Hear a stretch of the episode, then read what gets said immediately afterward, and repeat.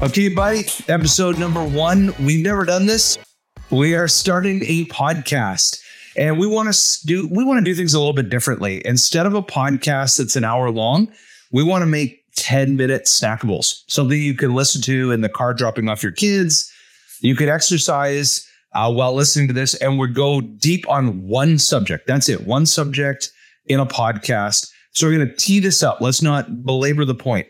Uh, I want to tee this up. We are seeing that relationship signals, so customers on the move, are really being consumed heavily by a type of cohort of customer that we actually dreamt of having at Sales for Life, which was professional services.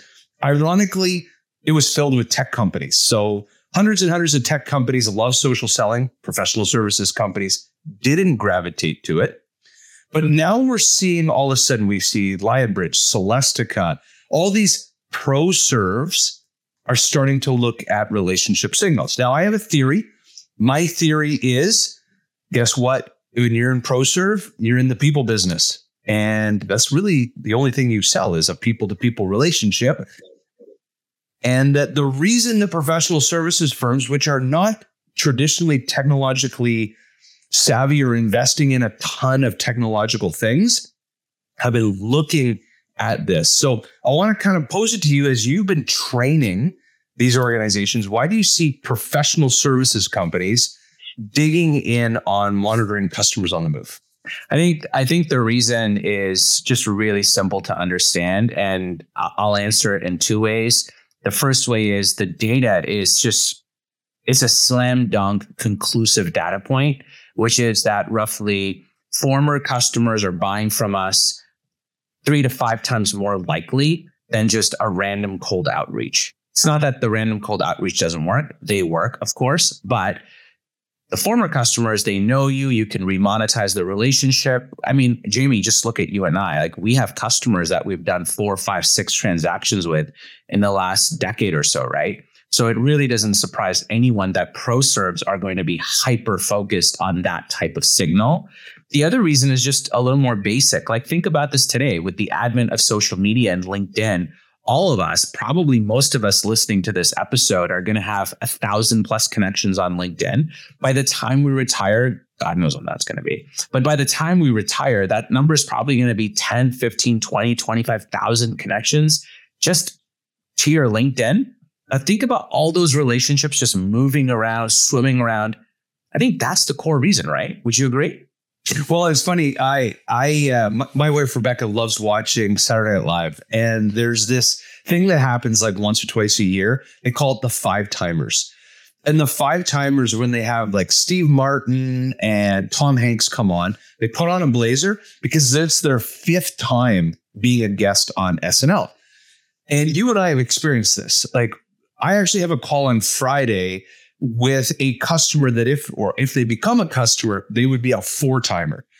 And so if you really think about it, if you were to plot the first 10 years of sales for life, a lot of times, you know, we we talk about all these customers that we served, but many times the people that we served bounced three or four times into different companies. So it was actually like 250 relationships we served in 600 customers.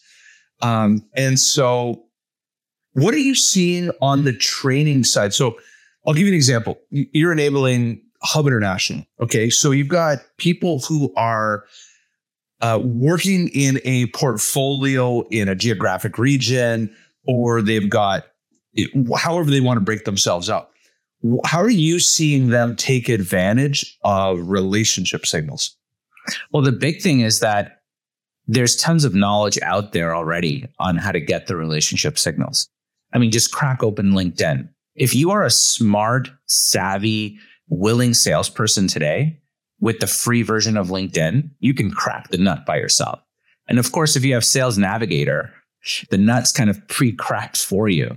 But despite that, they just, Jamie, think about this. If I'm a salesperson today think about the demands. First of all, I'm living in a macro environment. There's an all in podcast term, right? I'm living in a macro environment where only about half of salespeople are making quota. That stat probably applies to my company. The pressure is on, like it is on and it's fire. Next, you've got these salespeople constantly um, pressured to book more meetings, book more meetings, get face to face meetings going in because we're out of COVID now, apparently, right? So there's so much pressure on the sales side that the administrative side is kind of left behind.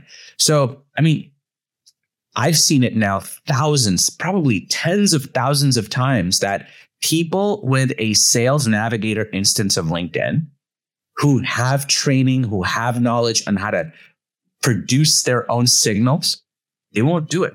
They don't have the time, energy, willingness, whatever you call it. They just, they don't want to do it. So, I mean, ProServ companies are in, um, you know, they're SOL. They're between a rock and a hard place right now because ultimately they've got the pressures of, of, of producing a number, their goal, their board is on them for it. It's translated all the way down to, you know, Sally salesperson. And poor Sally is out there hustling and just trying to make calls and trying to book meetings. And, and there, there's no way that she has the time on actually finding hundreds of customers at scale in her accounts. She just she just doesn't.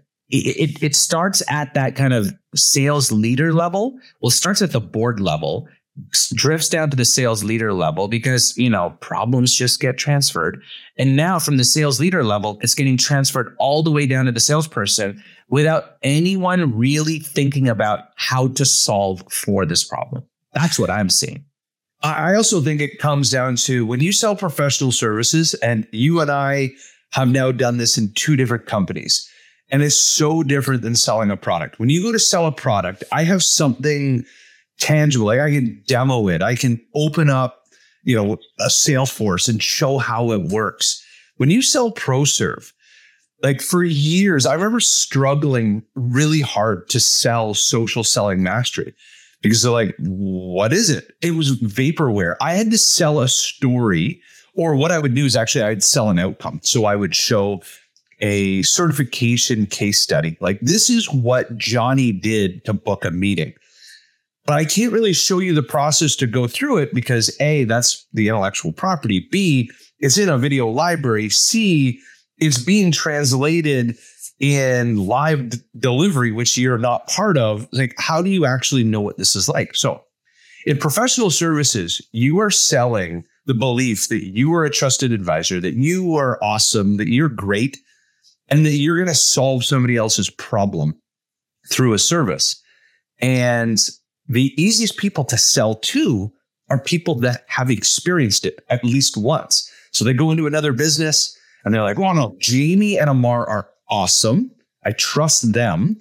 They're going to fix the problem internally. They actually have to sell other people in their company. No, no, no. Believe, believe me, they're going to be great. I've worked with them in the past because that's the only thing that they could show because there's no demo, there's no product. So if you really think about it, if I'm in professional services and whatever type of professional services, the first thing that I would do, I'd reverse engineer who's anyone that's ever experienced us and will tell others in a company that we're good. And I'll focus in on them. And I think that that's also why professional services are gravitating to customers on the move. It's, I now have voices inside companies that are willing to go to bat, so to speak, for me because they're the only ones that are going to believe that we're any good. I'll give you an example. Last night, I'm on a call with a customer in Australia. So there are seven other key stakeholders. The CEO's on the call, and he's and I are selling the dream of us, Pipeline Signals, on that call. And I'm listening to the CEO sell us as much as I'm selling us. And it's because the CEO's experienced us in the past.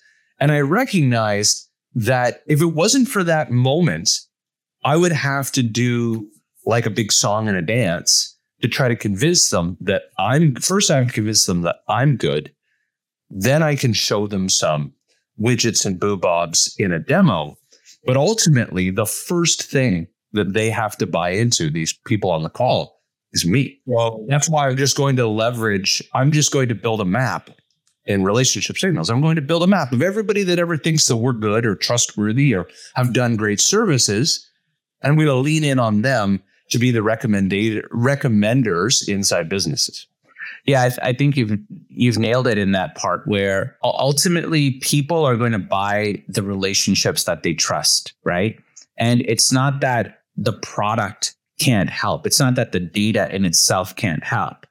The data can be quite frankly bought anywhere. Like you can buy relationship signals anywhere. You can buy it from A, B, C, D, E, F, G source, but it's what you're going to do with that data. And that when that customer goes to bat for you, holy smokes, the world changes. As you've said and you've articulated, we've experienced it now dozens and dozens of times. Um, parting thought from me here, because I'm sure we got to wrap up here as a snackable.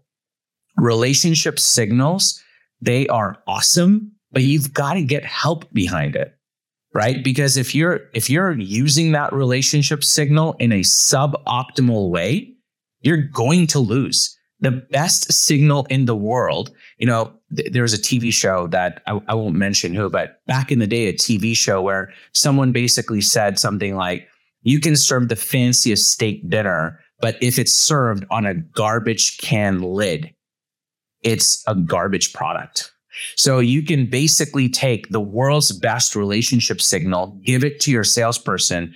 But if they don't know what to do with it, or if they're just going to, you know, execute a cookie cutter approach, that signal is worthless. You got to get the right people in. And I think the opportunity for ProServ is exactly that. You got to get that right intelligence, but you got to get a little bit of help on top, or you got to know the best practices to turn it into a positive result. So I'll, that's my last word on that, Jamie. Yeah, no, I, I agree with you. It's because a lot of times in ProServ, the producer is like a subject matter expert. They're not like a, just a seller, like in product based businesses where you build up your BDRs and your SDRs and your AEs. No, no, they are producers who work the full spectrum of the customer life cycle and they're they're just experts at a topic. And a lot of times they'll get a signal like that, but they're they're not uh, they're not educated on how do I turn this into real opportunity. They just naturally create opportunity because they're an expert. So they need a little coaching on okay, we we need the blocking and the tackling of selling. So great point. Uh, hope this was a great snackable. And uh, this is what we're going to do. Basically, Amar and I are going to pick out topics, go deep on one topic, uh, we're still developing the cadence. How often we'll do this, I don't know, but uh, we'll just keep making sound bites for you.